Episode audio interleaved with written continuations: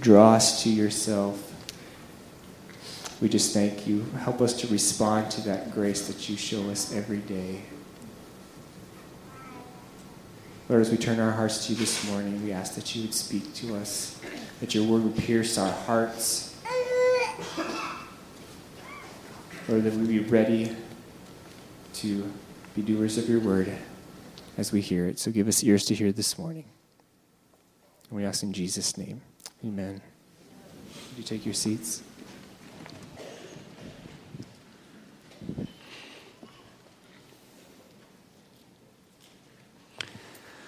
Well, good morning. So nice to be here at 10 a.m. rather than 11. I know we've heard from many of you, so glad everybody got the memo and that we're here this morning. For the last few weeks, we've been going through the Sermon on the Mount, which is Matthew chapter 5 through 7. And so this morning, we're going to be in Matthew chapter 6. So if you have um, a Bible with you, Matthew chapter 6, beginning in verse 5.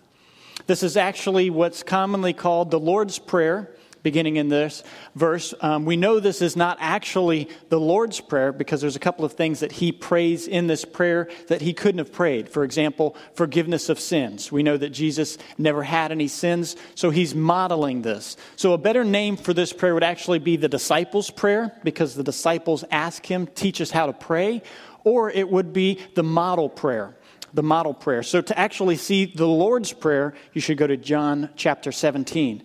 Um, but would you pray with me before we um, jump in on verse 5 here this morning? Let's pray. God, as we prepare to, um, to study your word on prayer, God, I pray that you may speak through me. God, prayer is um, something that is vital to our lives as Christians that I know many times, including myself, we have weakened it. God, we don't pray as we should. God, I pray that you may stir our hearts this morning about prayer, what it means. God, I pray that you may speak through me. God, may we live differently because of your word that we hear this morning. We thank you for prayer. We thank you that we can enter into prayer. We thank you for your church and what you're doing here. It's in Jesus' name we pray. Amen. So we will be beginning in Matthew chapter 6, beginning in verse 5. So if you would read along with me here. It says, And when you pray, you must not be like the hypocrites, for they love to stand and pray in the synagogues and at the street corners, that they may be seen by others. Truly I say to you, they have received their reward. But when you pray, go into a room, shut the door, and pray to your Father who is in secret and your Father, who sees in secret, will reward you. Jesus is challenging a dominating perspective of that day, and it's the same one of today. The problem that he had, and he's confronting this in this passage, and if you look at verse 1, he had an issue with first their giving. And then he had an issue with their prayers. And the focus that Jesus is trying to get to is he had an issue because the focus was not on who they were giving to and who they were praying to, but who was actually giving and who was praying. And so he's saying it's not about the action of doing it, it's about who you're giving to, who you're praying to. And so he responds in verse 7 and says this if you follow along. And when you pray, do not heap up empty phrases as the Gentiles do, for they think they will be heard for their many words. This leads us to our first point this morning, and that is we pray in sincerity. Jesus is calling us to pray in sincerity. This should greatly encourage us this morning because he's saying it's not about the amount of words you say, the vocabulary, how long or drawn out your prayer is. It's about the sincerity of your heart. In fact, he tells you not to pray in that manner. He says to go away in a quiet, empty place to do that to kind of reiterate this, we see this in 1 Kings. So if you have your Bibles, turn with me to 1 Kings chapter 18. As you're turning there, Elijah is here on Mount Carmel, and he's going against 450 prophets of Baal. And they're on this mountain, and there's a little duel that's about to take place. And Elijah goes to them and says, Okay, here's the challenge. And he sets forth a challenge with them, and it's in verse 24. He says this You call upon the name of your God, and I will call upon the name of the Lord. And the God who answers by fire, he is God. And all the people answered, It is well spoken. So they enter into this deal. And we see during the next passages that for hours and hours they were passionate, they prayed in sincerity to Baal. And they had long drawn out prayers. They cut themselves. They did all types of ritualistic things, and their God did not answer. And then we see Elijah's prayer to the Lord. Look in verse 36. His short prayer is this O Lord, God of Abraham, Isaac, and Israel, let it be known this day that you are God in Israel, that I am your servant, and that I have done all these things at your word. Answer me, O Lord, answer me that this people may know that you, O Lord, are God, and that you have turned their hearts back. Elijah's prayer was simple, it was short, it was just over 60 words in length, but let's look at how effective it was. Verse 38 Then the fire of the Lord fell and consumed the burnt offering, the wood, the stones, the dust, and licked up the water that was in the trenches. And when all the people saw it, they fell on their faces and said, The Lord, He is God. The Lord, He is God.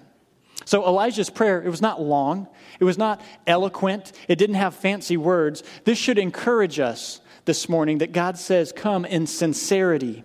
Come in sincerity. This is why Jesus tells us go pray in a quiet, empty room by yourself. Because many times, I think subconsciously, if we pray in front of others, sometimes we can pray things that we wouldn't normally have prayed. And many times when we're alone, I feel much more comfortable getting on my knees before God or laying outstretched before God or weeping before God. And sometimes I hold that back when I'm in front of others. And we shouldn't. And so he's saying, Get away by yourself and go to God in sincerity and prayer. Turn back with me to Matthew chapter 6. Matthew chapter 6, in verse 8, is where I'm going to pick up. It says this Do not be like them, for your Father knows what you need before you ask Him. This is an incredible verse in Scripture. And if we understand this, it's going to radically change our lives. It's going to radically change our prayer life. He's saying, do not be like them. Why? Why is he saying, don't be like them? With their long prayers and all of these things, it's immediately after, for your Father knows what you need before you ask Him. Point number two this morning is we pray to an omniscient God meaning that we pray to a God who has the sum knowledge of all things. You take all knowledge plus all knowledge, every fact, every tiny little thing on this earth of information, He has all of it beginning, middle, and end.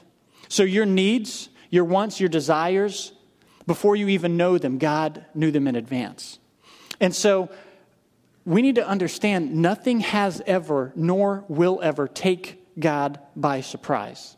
It's not like God is shooting from the hip or a, a, circumstance appears, and there are some who claim themselves as Christians who believe this that God is kind of going with the flow, and depending on how we react, is how God re- must respond. And it's like he's playing this chess game.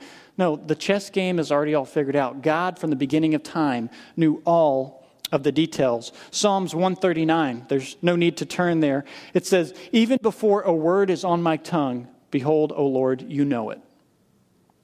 So, what's incredible about this is God knows everything that we're going to say, and, and He actually, it's not as if He just acts like He cares, but He actually does care, even though He knows to reiterate this, for those of you who are married or parents, which should be all of us, we all have parents or friends, you know that one story that you hear over and over and over again from your spouse or friend or your parents, and you know exactly when the highlight of the story is and everybody's going to laugh or, you know, when they're going to have a joke, and then, and you can, you can repeat this word for word. I know my mom has these stories. I know Amanda and I have these stories. And you just kind of sit back and you can tune it out that's how God is with us every day because He knows everything we're going to pray to Him. And it's not like sometimes we are in stories where we tune things out, but He actually does listen, He actually does care. Why does He do that? If He knows, listen, if you knew everything your spouse or your son or your daughter or your friend is going to say, how actively would you listen? That's how God is with us all the time. And as I started wrapping my round, mind around this, it was God, thank you for not being like me. Because if, if you were anything like me, you'd be like, I already know what he's going to say. I already know what he's going to say. And I'm just going to go do my own thing. And so this brings up the question. Maybe some of you have already arrived at this question. If God already knows, then why are we to pray at all? I want you to ask yourself, why should you pray at all? If God already knows all the details and has it all figured out. And the essence of this question is Does prayer change God's mind? Does prayer change God's mind? Can prayer change God's mind? And, and, a point we need to understand here is back to our second point God is omniscient.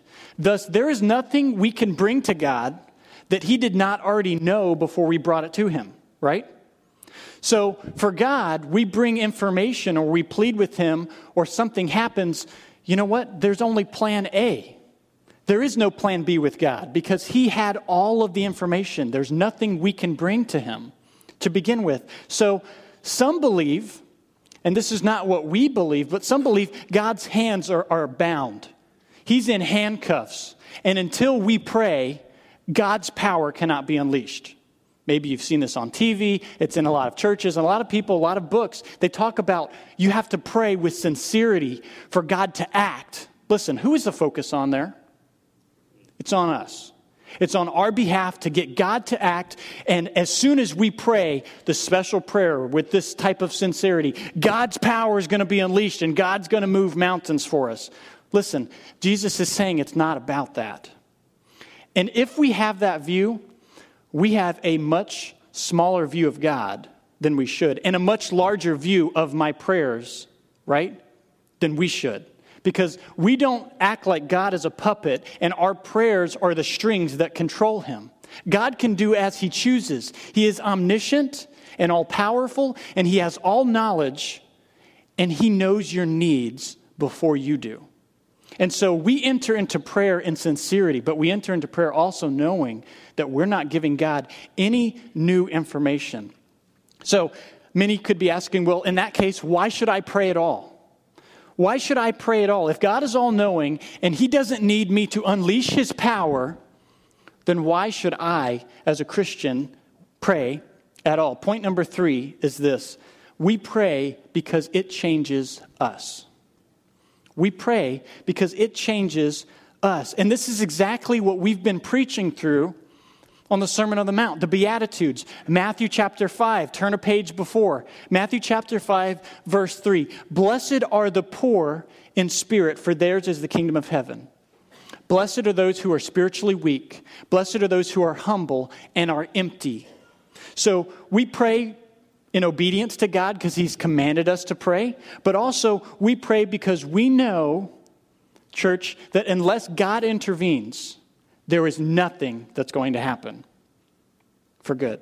Unless God intervenes, nothing can happen.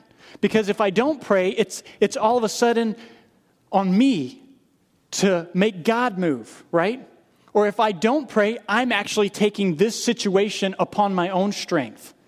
But if I'm humble and I'm empty and I'm blessed, poor in spirit, then I go to God and I'm pleading with God. I'm in desperation to God. Why am I in desperation to God? Why should you come to God in prayer in desperation? Because you understand what it means to be poor in spirit. You understand that unless He moves in that situation that's on your mind, in that family situation, in that lost believer in your family or neighbor, or maybe it's a financial situation or a family situation, unless God moves, nothing is going to happen unless you think you can do it yourself. And so we have to be praying in sincerity. We have to be praying. God commands us to do it, but we pray also because it changes us. The dependence is not on us, it becomes to be on God. In James chapter 1, it says, Every good and perfect gift, anything good in your life, it says, is from God above. It is not from us. I want to ask you do you believe this this morning? And if you do, and you say you do, has it, has it transferred into action in your life? Because this message was very convicting for me. It's not that we just put these messages together. God is working and teaching us and humbling us in this. And man, how often I just rush into prayer or I don't even pray because you know what? I only pray on the big things, right? Or I only pray when something happens, but I should be continually for everything in my life entering into Him because unless He acts, it's not going, it's not going to happen. So a lack of prayer in our lives shows a dependence on self.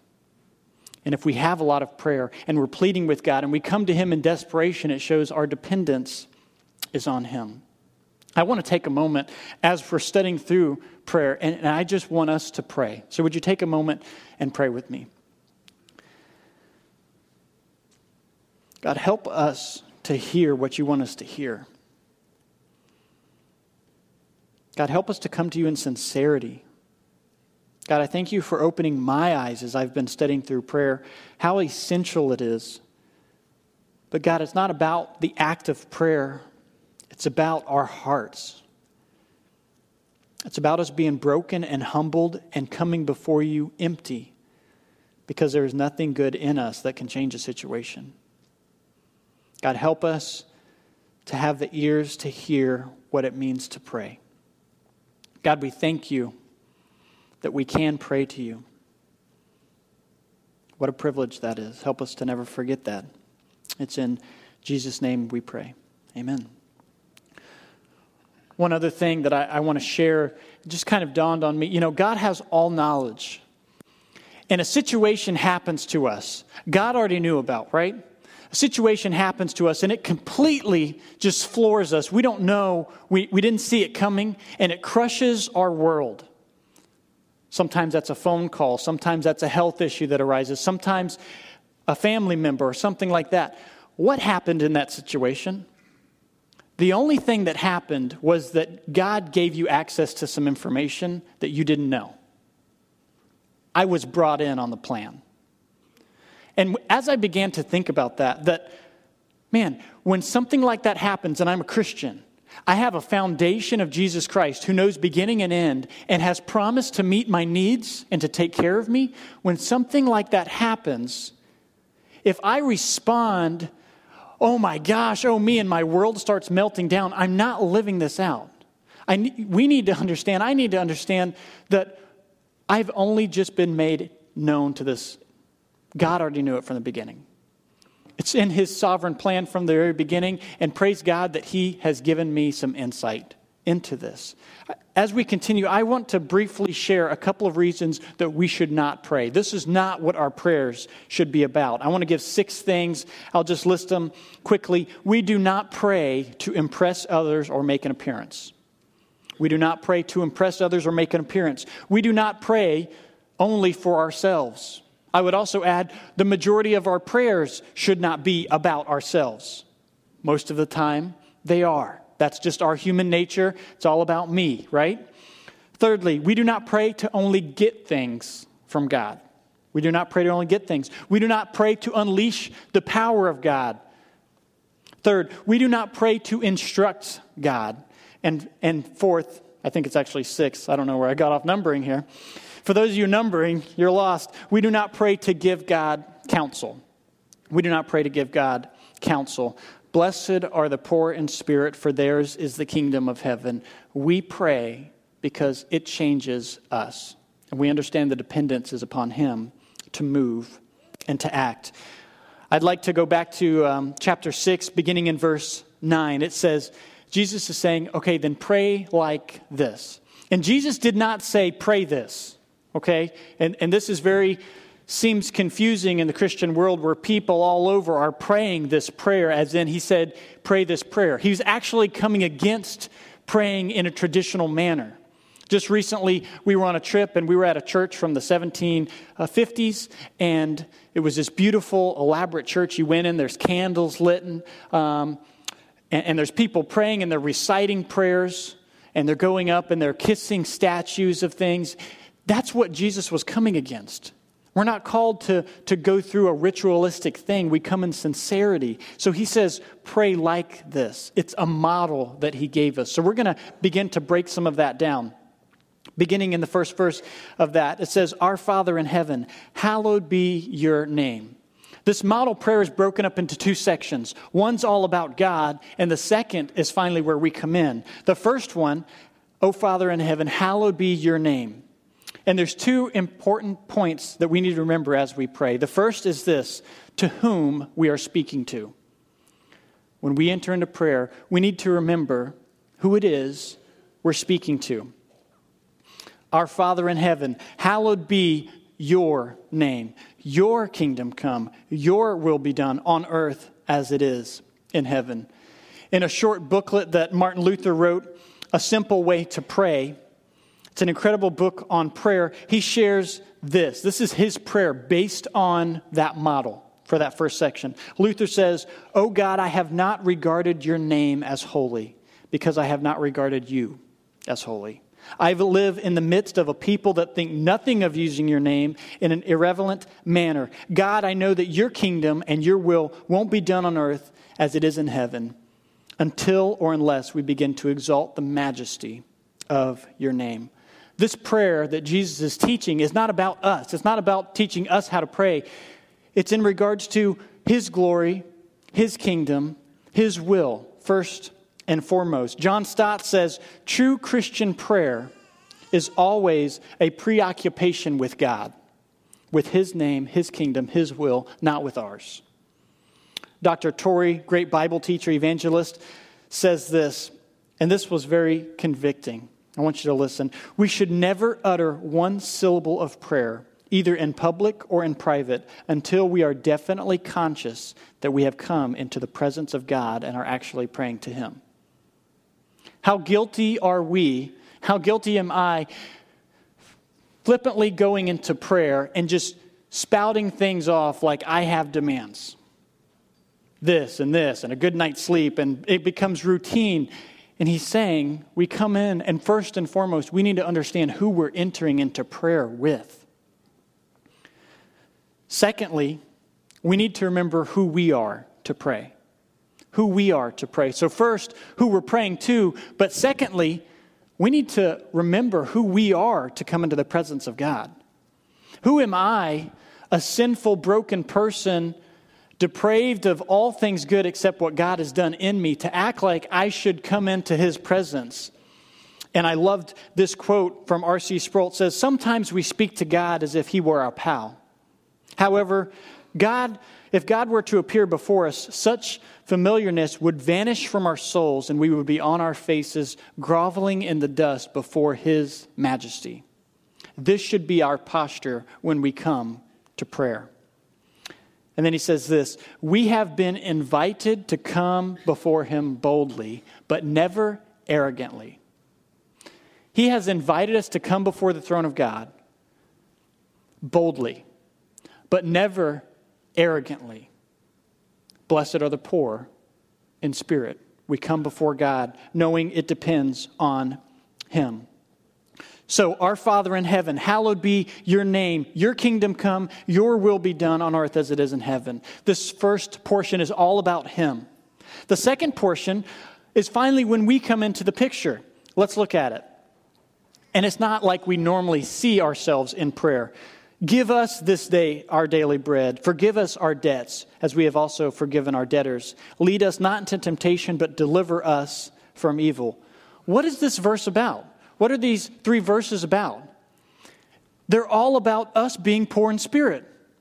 If we read our daily bread, in this, God as we've preached before, is seen as our Father, our provider. And we are, like Terry recently preached, coming in the spirit of a child, that unless God provides, we get nothing.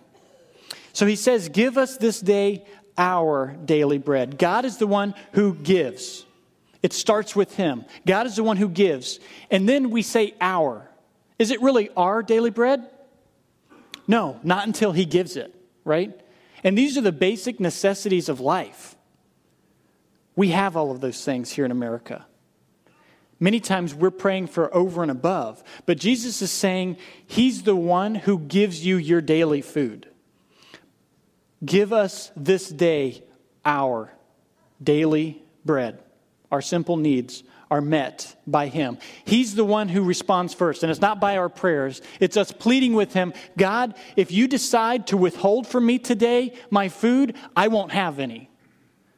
I'm coming to you and I'm praying in desperation because I am poor in spirit and I know that unless you work on my behalf, there's nothing I can do. Many of us are like, no, I have food. I got food in the, in the cupboards and all these things. That's a dependence on self. We should be blessed and thankful that God has given us those provisions, but we understand that He's the one that provided them. Goes on to say, Forgive us. He's the one that first has to do this. We're asking for Him to. He doesn't have to. Forgive us our debts as we forgive others. We can only forgive others. Why? Because God first forgave us. Do we see how helpless we are? In this passage of teaching us how to pray, teaching us how to pray, we come into to prayer with God, and it's all about God working in and through us, and that we are saying, God, please come speak. As I read through this, I started listening to my prayers. My wife and I, we pray together every night before we go to bed. And it can become very mundane. It can become, especially every night. I mean, it can become very, but even in my just daily prayers of things, it can become very stale and stagnant. And it can become all about me. Naturally, if, I, if I'm not intentional about realizing prayer, coming in sincerity, understanding who I'm praying to, who I am to even enter into the presence of God, I come and I say, God, I pray for my day tomorrow. I pray for my work. I pray for this food that's mine. I pray for a good night's sleep, all me centered, all me centered. And that's naturally how my prayers tend to go. Maybe you're more spiritual than I am, but that's naturally how we tend to shift, and our prayer life easily becomes about us. So we pray in sincerity. We pray to a God who's all knowing, He knows all these things. When we get that, and we enter into prayer with Him, I think it really changes us because you're now praying and you're consciously aware that He knows everything. He knows your needs before you know your needs. He knows the situations you're in, and He knew you were going to be in them before you even had an idea. So, any situation that we come in contact with, we're just now learning about it. God had it all figured out, and He's been working, and He knows our needs. That should encourage us this morning we need to come to God in desperation in prayer. That should be how we live. Uh, a simple acronym to remember, and we've used it some here, is the acronym of ACTS. Adoration. We should first come into God with adoration, praising Him. It's all about Him. And then we come in and we confess who we are, our brokenness. We ask for forgiveness of those things. Thanksgiving, we thank Him for the things He's already provided. And all this is because God's already done it. And then last, supplication. God already knows your needs. But you're asking for those, you're pleading with Him because you're desperate for God to work in and through situations. So the acronym ACTS is something in your daily prayer life that if you just start to implement that, it will change. It will change your prayer life. I want to end with an interesting story that pertains to this. Years ago, there was a barber named Peter who made his living cutting hair and shaving faces. One day, as he was cutting the hair of a customer, he looked up and he saw a man come in the door he immediately recognized as an outlaw with a huge bounty on his head. He knew that he had an opportunity. When the outlaw got into the barber's chair, the barber put the apron on him, taking out the sharpest knife he had, applied soap to the man's chin and neck, and pressed the razor into his jugular vein. With one swipe, he could be retired and, and living well for the rest of his life. Just a little more pressure, the reward would be his. However, the barber had no intention of even nicking his client in the neck because the barber had a profound respect for the customer, even though he was an outlaw. This outlaw in the barber's chair was Martin Luther. And the barber saw Martin Luther not as an outlaw, but as his spiritual mentor. One day, the barber was shaving Martin Luther and said to him, Dr. Luther, can you teach me how to pray? Luther said, Of course, I'd be happy to do that. When the shave was finished, Martin Luther went back to his cell and wrote a book for his barber entitled A Simple Way to Pray. And this is one of the greatest books on how to practically pray. You've already heard an excerpt from this book this morning, but on the way out of service this morning, we have made one of these booklets available to you and your family, and we would encourage you to pick it up and pray through it. He actually leads you how to pray and how to model your prayers after the Ten Commandments the Lord's Prayer or the model prayer, and then also um, some creeds in there. And it's just an incredible, incredible booklet for that.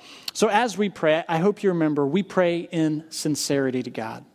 We pray to an omniscient God who knows your needs. We pray because it changes us. We're the ones in need. Remember who we're speaking to when we come into prayer. Remember who we are to speak. And that unless God moves, Nothing good is going to happen, so we should enter into desperation to Him and thankful that God uses our prayers to do His sovereign will. He ha- allows us to come alongside of Him to accomplish those things, but it's not because of our prayers, it's in and through them. And so, what a blessing that is. I pray that we may be a church that is continually poor in spirit as we enter into prayer, as we have fellowship with one another, that we humble ourselves. Would you pray with me as we close? God, what a privilege it is that you use our prayers to accomplish your will. God, help us not to think that it's all about me. God, it's all about you. It's all about your will, your kingdom, your name. God, we thank you that we can come before you boldly. God, help us not to come to you arrogantly. Help us to know you know our needs. God, you know every situation that's on our hearts, every situation that's going to come to our door in the next weeks and months and years. God, help us to be a church and a people who are praying to you for you to act and for you to move on our behalf, but more importantly, to glorify you. God, may our lives glorify you with everything that we think and that we say and that we do. God, we thank you for your church and how you are moving. And we thank you that your plans never change because you are unchangeable. And because of that, it can give us hope. It's in Jesus' name we pray. Amen. Well, we now have our potluck luncheon, and I encourage all of you to, uh, to go and enjoy that. But on the schedule, immediately following the potluck, we will have a special business meeting right back here. So we would ask our members to please stick around so that you can be at this meeting. Um, and we're planning on it being at uh, 1245. 1245 back in here. So let's enjoy some food, and you are dismissed. Thank you.